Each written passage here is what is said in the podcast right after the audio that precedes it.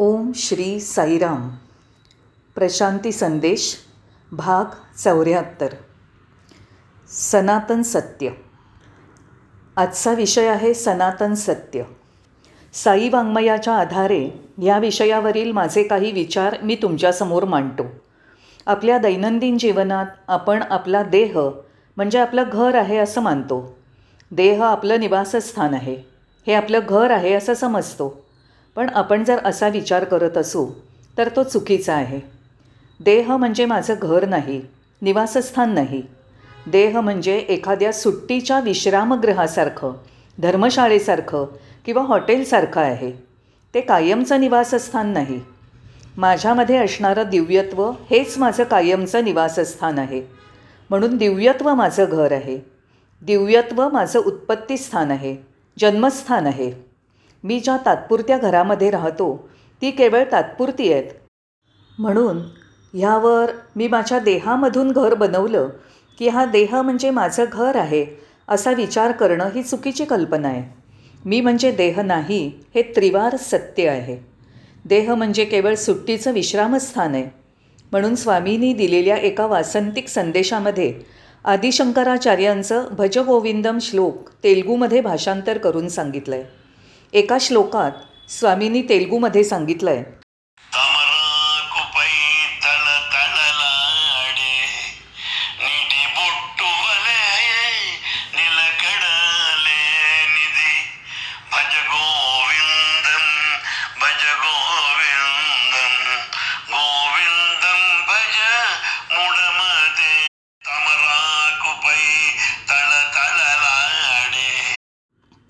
तमरा कुपई याचा अर्थ काय?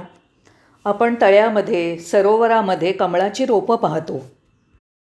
आपण कमळाच्या पानावर चमचमणारे तळपणारे पाण्याचे छोटे छोटे थेंब पाहतो. पण ते जलबिंदू क्षणभंगूर असतात. ते कधीही खाली पडू शकतात. म्हणून बाबा म्हणतात देह पाण्याच्या बुडबुड्यासारखा असतो. मग तो तुमचं घर कसं असू शकेल? नाही पुढे भगवान म्हणाले.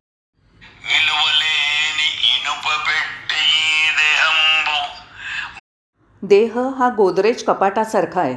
त्याला मूल्य नाही. जसं तुम्ही कपाटामध्ये मौल्यवान वस्तू आणि दागदागिने ठेवता.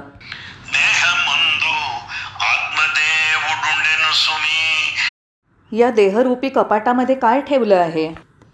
आत्मा तुमच्यामधील दिव्यत्व.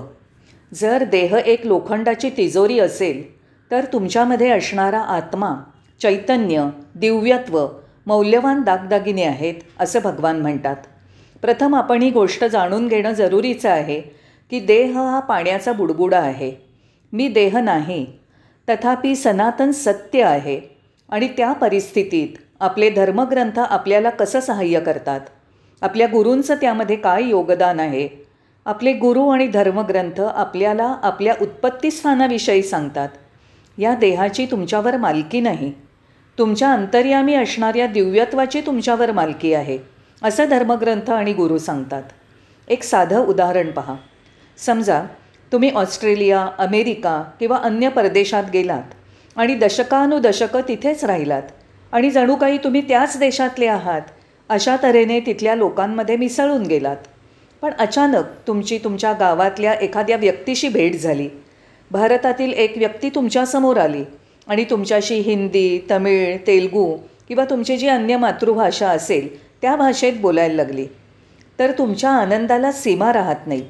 तुमचं मन आनंदाने नाचू लागतं. तुम्ही मातृभाषेत बोलण्याचा प्रयत्न करता. तुम्ही परदेशात असल्याचंही विसरता. तुम्ही परदेशी भाषाही विसरता. तुम्ही त्याच्याशी मातृभाषेत संवाद करता.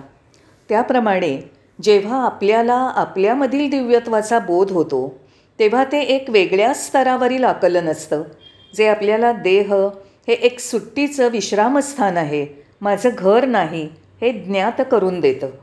हे सत्य आहे आणि अजून एक मुद्दा आहे.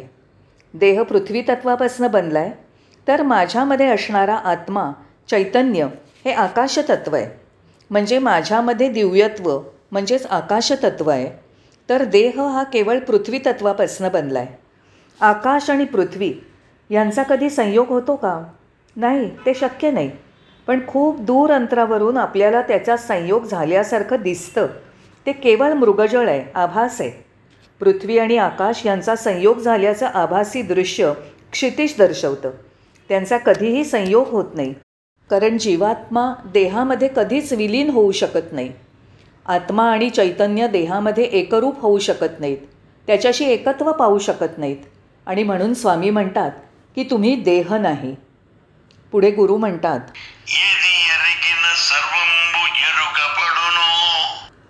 जर तुम्हाला दिव्यत्वाचा बोध झाला असेल तर बाकीच्या गोष्टींचं तुम्हाला यथार्थ ज्ञान असतं. जर दिव्यत्वाचं ज्ञान नसेल जर धर्मग्रंथांमधनं किंवा तुमच्या गुरूंनी तुम्हाला दिव्यत्वाविषयी ज्ञान दिलं नसेल तर तुम्हाला अन्य काहीही ज्ञात होऊ शकणार नाही. जे तुम्हाला असं ज्ञान देतात ज्यामुळे तुम्हाला सर्व ज्ञान होतं तेच खरे सद्गुरू होय असं भगवान म्हणतात. आणि तेच उघड सत्य आहे सनातन सत्य आहे. गुरूंच्या शिकवणुकीमुळे काय घडतं? गुरूंच्या शिकवणुकीमुळे ढग विखुरतात. जसं आकाशात अचानक ढग गर्दी करतात तेव्हा तुम्हाला सूर्याचं किंवा चंद्राचं दर्शन होत नाही कारण आकाशामध्ये सर्वत्र ढग पसरलेले असतात आणि ते विखुरले जात नाहीत तोपर्यंत सूर्याचं किंवा चंद्राचं दर्शन होऊ शकत नाही. त्याप्रमाणे आपल्यामध्येही ढगांनी गर्दी केलेली आहे. ते प्रथम हटवायला हवेत दूर करायला हवेत हे आता सर्वात महत्त्वाचं आहे. आता असा प्रश्न मनात येऊ शकतो की हे ढग आहेत कशाचे? आपल्या सवयींचे ढग. असं म्हणतात की जुन्या सवयी मोडणं खूप अवघड जातं. आपल्या अनेक सवयी गतकाळातल्या असतात. जुन्या सवयी अत्यंत कठीण असतात. एवढंच नाही तर अंधाराचे आणि अज्ञानाचे हे ढग खूप प्राचीन असतात. आणि ते सर्व कृष्णमेघ अज्ञानाचे दाट मेघ आपण जन्मानुजन्म शतकानुशतकं गोळा करत असतो. जेव्हा हे ढग असतात तेव्हा प्रकाशकिरणं तुमच्यापर्यंत पोचू शकत नाहीत. आणि ते ढग विखुरल्यावर प्रकाशकिरणांचं आगमन होतं. तुम्हाला उत्साह वाटायला लागतो. सर्वत्र नवचैतन्य जाणवायला लागतं. तथापि हे सुद्धा एक वास्तव आहे की आपल्याला आपल्या गुरूंनी जे सांगितलेलं असतं त्यावर आपण विश्वास ठेवत नाही असं स्वतः बाबांनीच म्हटलं आहे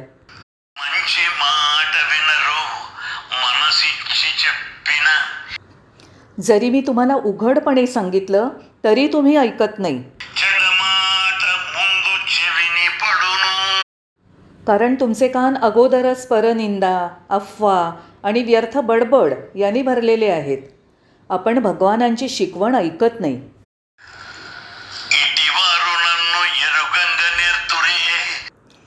असे लोक मला कधी जाणू शकतात का? तुम्ही बुद्धिमान आहात त्याचा काय उपयोग? तुमच्या बुद्धीचा काहीही उपयोग नाही. म्हणून आपण भगवान बाबांच्या शिकवणुकीचं पालन करायला शिकलं पाहिजे. आणि त्याचं श्रवण केलं पाहिजे. त्यावर लक्ष केंद्रित केलं पाहिजे. असं केल्याने काय होईल?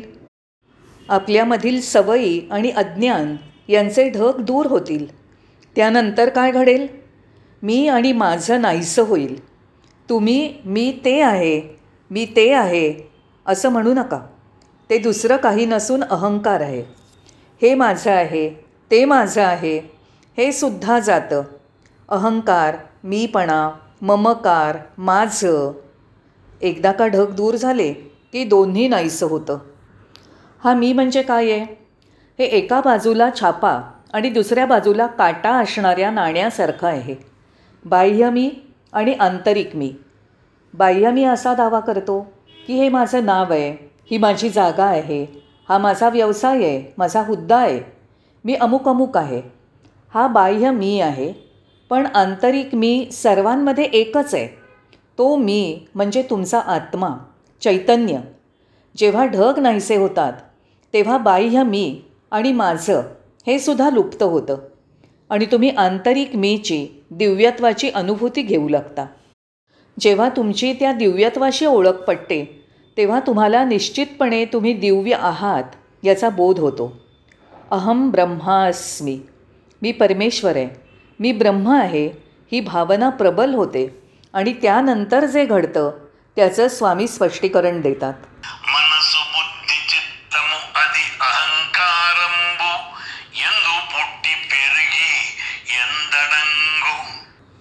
मनाचा उद्भव आत्मा आणि आपल्या चैतन्यामधनं झाला आहे वास्तविक ह्याचं भान आपल्याला असायला हवं. आत्मा हेच आपल्या मनाचं जन्मस्थान आहे. आणि मनासह विवेक म्हणजे बुद्धी. एखादा प्रतिसाद स्पंदनक्रिया किंवा कंपन दर्शवणारं मन म्हणजे चित्त आणि आपल्याला बाह्य जगाशी ओळख करून देणारी मीपणाची भावना म्हणजे अहंकार.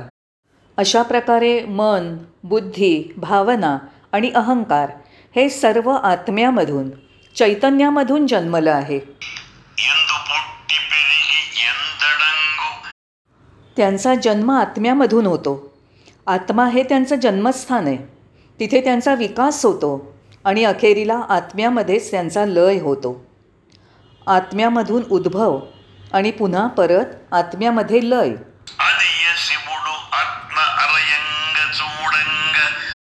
आत्मविचारणा केल्यावर तुमच्या लक्षात येईल की आपला आत्मा आपलं चैतन्य म्हणजे शिव आहे.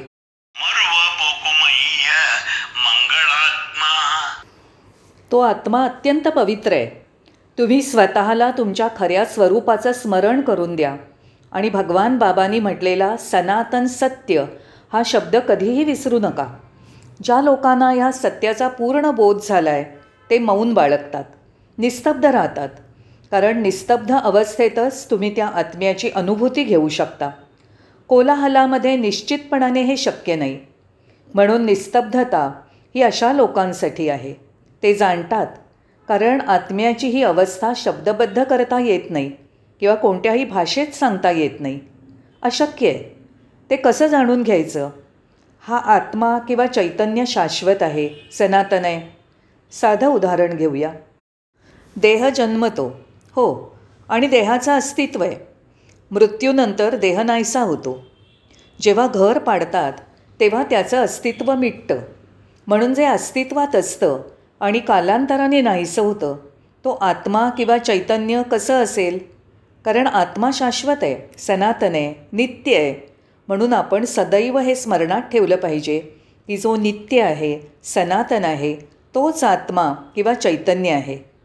हे थोडंसं आकाशासारखं आहे जे कायमस्वरूपी आहे. ढग मात्र दिसतात आणि नाहीसे होतात. म्हणून असं म्हटलं जातं की ज्ञान शांत असतं. ज्ञान आणि आत्म्याची अनुभूती शब्दातीत आहे.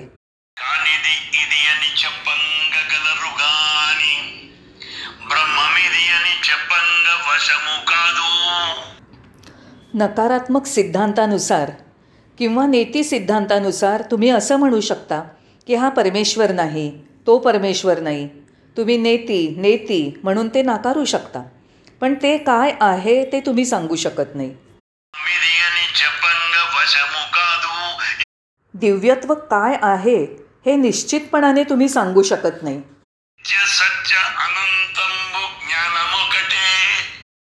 ते ज्ञान अनंत आहे सनातन आहे.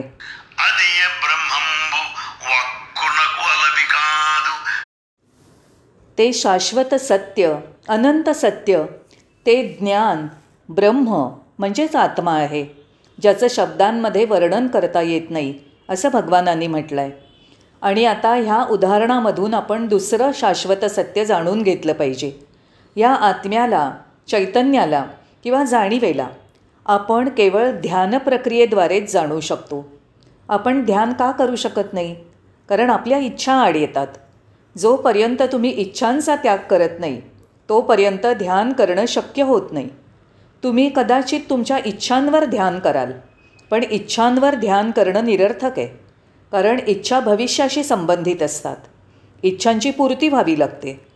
जेव्हा हे ध्यान तुमच्या मनामध्ये अग्रस्थानी असतं तुमची इच्छाही तिथे असते तेव्हा ध्यान होऊ शकत नाही. का? कारण जेव्हा तुमची इच्छा तिथे असते ती तुम्हाला लोभाकडे घेऊन जाते. मला हे हवं आहे मला ते हवं आहे मला अजून हवं आहे हा लोभ आहे. अशा प्रकारच्या सर्व इच्छा आणि लोभ असेल तर मनाची समतोल वृत्ती किंवा समत्व असू शकत नाही. मन कधीही शांत राहणार नाही.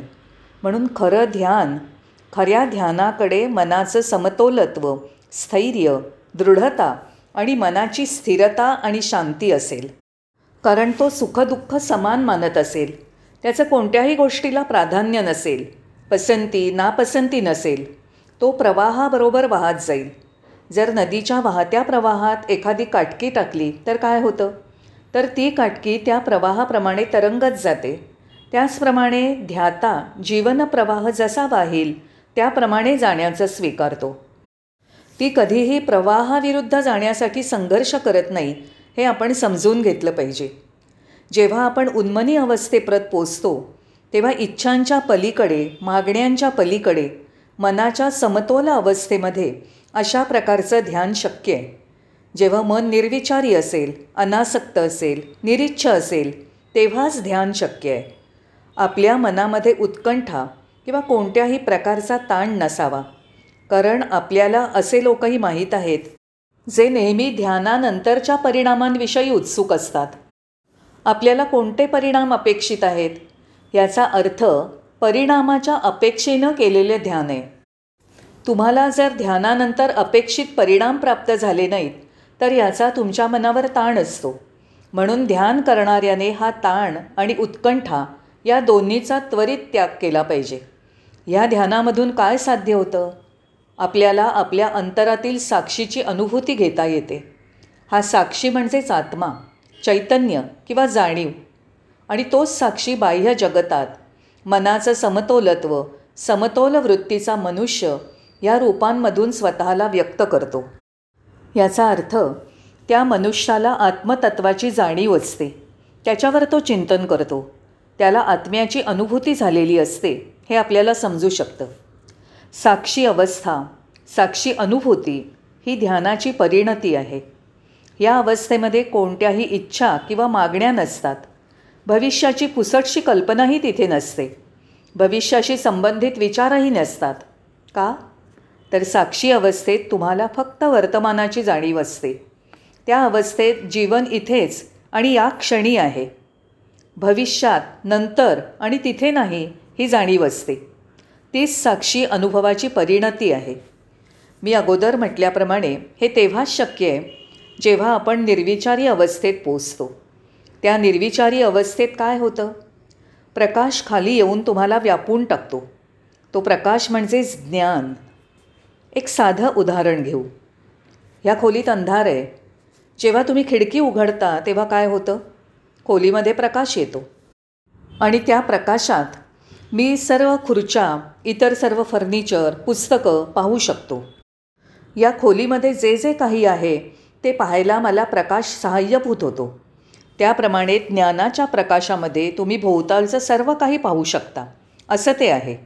ती एक घटना आहे ती एक गोष्ट आहे ती पूर्णत दिव्य आहे ती उन्मनी अवस्था आहे. दुसरं उदाहरण. समुद्राकडे निरखून पहा. जेव्हा समुद्र अशांत असतो खवळलेला असतो समुद्रामध्ये मोठ्या मोठ्या लाटा उसळत असतात तेव्हा काही झालं तरी तुम्हाला समुद्रामध्ये चंद्राची किंवा सूर्याची प्रतिबिंब दिसत नाहीत कारण समुद्र प्रक्षुब्ध असतो लाटा उसळत असतात वादळ वाऱ्याचा जोर असतो. अशा परिस्थितीत तुम्ही प्रतिबिंब कसं पाहू शकणार? शक्यच नाही. आपलं मनही त्या समुद्रासारखं प्रक्षुब्ध असतं अशांत असतं. इच्छांनी मागण्यांनी भरलेलं असतं. म्हणून आपण चंद्र किंवा सूर्याचं प्रतिबिंब पाहू शकत नाही. म्हणून आपल्या मनात कोणत्याही प्रकारचं प्राधान्य किंवा पसंती नसावी की गोष्टी अशा तऱ्हेने घडाव्यात किंवा तशा तऱ्हेने घडू नयेत. तुमच्या भावना किंवा प्राधान्य कशा प्रकारचं असावं? नाही नाही. या सर्वाला मन कारणीभूत आहे. जेव्हा ते अनासक्त होतं तेव्हा अशा गोष्टींचं अस्तित्वच उरत नाही. तुमच्या इच्छा आकांक्षा आणि मागण्यांच्या उसळत्या लाटांविरहित तुमचा मनरूपी समुद्र शांत असावा. त्यासाठी आपण सतर्क जागृत असणं जरुरीचं आहे. तुम्ही कधी जागृत होणार? कधी जागे होणार? तुम्ही कधी सतर्क होणार? एकदा का तुम्ही मनाला निरोप दिलात की तुम्ही सदैव सतर्क राहाल आणि त्या अवस्थेत तुमच्या असे लक्षात येईल की तुमच्यामध्ये स्वर्गीय आनंदाच्या लहरी प्रवाहित होत आहेत. तुम्ही त्या दिव्य अमृतधाराने चिंब भिजून गेलात असं भगवान सांगतात.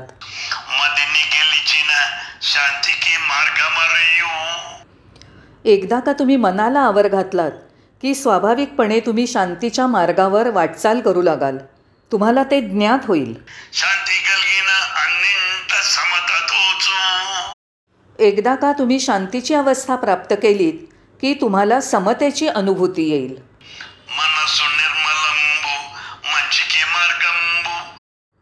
शुद्ध आणि स्थिर मनाचा मार्ग तुम्हाला सत्यम शिवम आणि सुंदरमकडे घेऊन जातो. मनाचं समतोलत्व आणि मनाची समता ही तुमची सर्वांची खरी शक्ती आहे. मनाची समतोल अवस्था आणि मनाची समता ही सगळ्यात महत्त्वाची आहे. भगवान घोषित करतात. जे मी तुम्हाला आत्ता सांगतोय ते शब्द कधीही विसरू नका. मित्रांनो वास्तविक मनाला आवर घालून साक्षी अवस्थेची अनुभूती घेऊन आणि त्याचबरोबर आपल्या इच्छा आकांक्षांचा मागण्यांचा त्याग करून ध्यानाच्या प्रक्रियेत आपण जे अनुभवतो तो असतो दिव्यानंद. आपल्याला हे ज्ञात असायला हवं की हा दिव्यानंद परमोच्च आहे. आनंदाची परिसीमा आहे. आनंदाची अंतिम अवस्था आहे. आपल्या ध्यानाची अंतिम परिणती आहे. सत चित आनंद शब्दाची फोड म्हणजे सत म्हणजे सत्य. चित म्हणजे जाणीव. आनंद म्हणजे दिव्यानंद. असं स्पष्टपणे सांगितलं आहे म्हणून सत सत्याच्या वरची पायरी म्हणजे चित. चित म्हणजे जाणीव. चितच्या वरची पायरी म्हणजे आनंद. परमानंदी अवस्था. ते आपण जाणलं पाहिजे. दुसऱ्या शब्दात सांगायचं तर परमानंद ही सत्याची व्याख्या आहे. या आध्यात्मिक सोपानाच्या तीन पायऱ्या आहेत. साधं उदाहरण आहे. मी रेल्वेने प्रवास करत असताना माझं स्टेशन जवळ आल्याचं मला कसं कळेल? जेव्हा मला लोकांमध्ये हालचाल सुरू झालेली दिसेल लोक जमा होऊ लागतील तेव्हा स्टेशन जवळ आल्याचं माझ्या लक्षात येईल. जेव्हा मला सिग्नल दिसेल तेव्हा मी स्टेशनच्या जवळ आल्याचं मला समजेल. गाडी प्लॅटफॉर्मवर आली की स्टेशन आलं. त्याचप्रमाणे जसं तुम्हाला स्टेशन जवळ आल्याचं जाणवतं तशीच तुम्हाला आनंदाची परमानंदाचीही जाणीव होईल. ते खरोखरच विलक्षण आहे. कारण सत्याच्या जवळ गेल्यानंतर दिव्यानंदाचे झरे व्हायला लागतात. हो हे शक्य आहे. आणि ही परमानंदाची अवस्था किंवा तो आनंद आपल्या मनाला शांत राहायला सहाय्यभूत होतो. आणि आपण मनाचा समतोल आणि समता राखण्यासाठी आपल्या मनाला सहाय्य करतो. त्यामुळे आपल्यामधील संयमी वृत्ती वाढते आणि आपल्याला आनंदाचा लाभ होतो. आणि त्यानंतर अत्यानंद. आपल्या सर्वांना अत्यानंद व्यापून टाकतो. त्या परमानंदी अवस्थेत आपण आनंदाने गिरक्या घेतो नृत्य करतो. मित्रांनो वास्तविक ह्या जगामध्ये आनंदी राहण्यासाठी हजारो कारणं आहेत. जरी आपल्याकडे आनंदाची कारणं असली तरी आपण आनंदी दिसत नाही. जरा चेहरे निरखून पहा. दुःखी उदास आणि एरंडेल तेल प्याल्यासारखे चेहरे असं बाबा म्हणतात. चेहरे गंभीर उदासीन असावेत असं गृहीतच धरलं जातं. जर एखाद्या व्यक्तीच्या चेहऱ्यावर हास्य विलसत असेल तर आपल्याला वाटतं की ती व्यक्ती वेडीबिडी आहे की काय? त्याने असं का हसावं? त्याने चेहरा हसतमुख का ठेवावा? त्याच्या चेहऱ्यावर ते दुःखी दयनीय आणि उदासीन भाव का ठेवत नाहीत? अर्थातच आपण गोष्टी गृहीत धरतो. गंभीर असणं ही गोष्ट नेहमीची आहे. नाही नाही ते चुकीचं आहे. गंभीरपणा म्हणजे आजारपण. चला आपण सगळे आनंदी राहूया. ह्या आनंदात न्हावून निघूया. हे आपण जाणून घेतलंच पाहिजे. म्हणून स्वामी म्हणतात ज्या ओळीत एरंडेल तेल प्याल्यासारखे चेहरे दिसतील तिथून मी कधीच जाणार नाही. आपण एका अर्थाने आनंदावर बहिष्कार टाकला आहे नाही त्रिवार नाही. चला आपण आनंदी राहूया. कारण आपण आनंद स्वरूप आहोत. आपण कोणत्याही क्षणी निराशावादी होता कामा नये. चला आपण आनंदी राहू. कोणत्याही कारणाशिवाय आनंदी प्रफुल्लित राहूया. कारण आपण मूर्तिमंत आनंद आहोत. आपण आनंद स्वरूप आहोत. आणि हा आपला हक्क आहे हे जाणून घ्या. तो आपला जन्मसिद्ध हक्क आहे.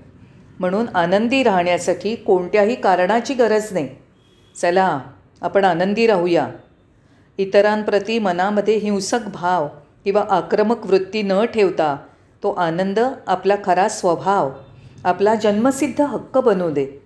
इतरांना माझ्या आनंदी अवस्थेशी प्रफुल्लित अवस्थेशी काहीही कर्तव्य नाही हे उघड सत्य आहे शाश्वत सत्य आहे.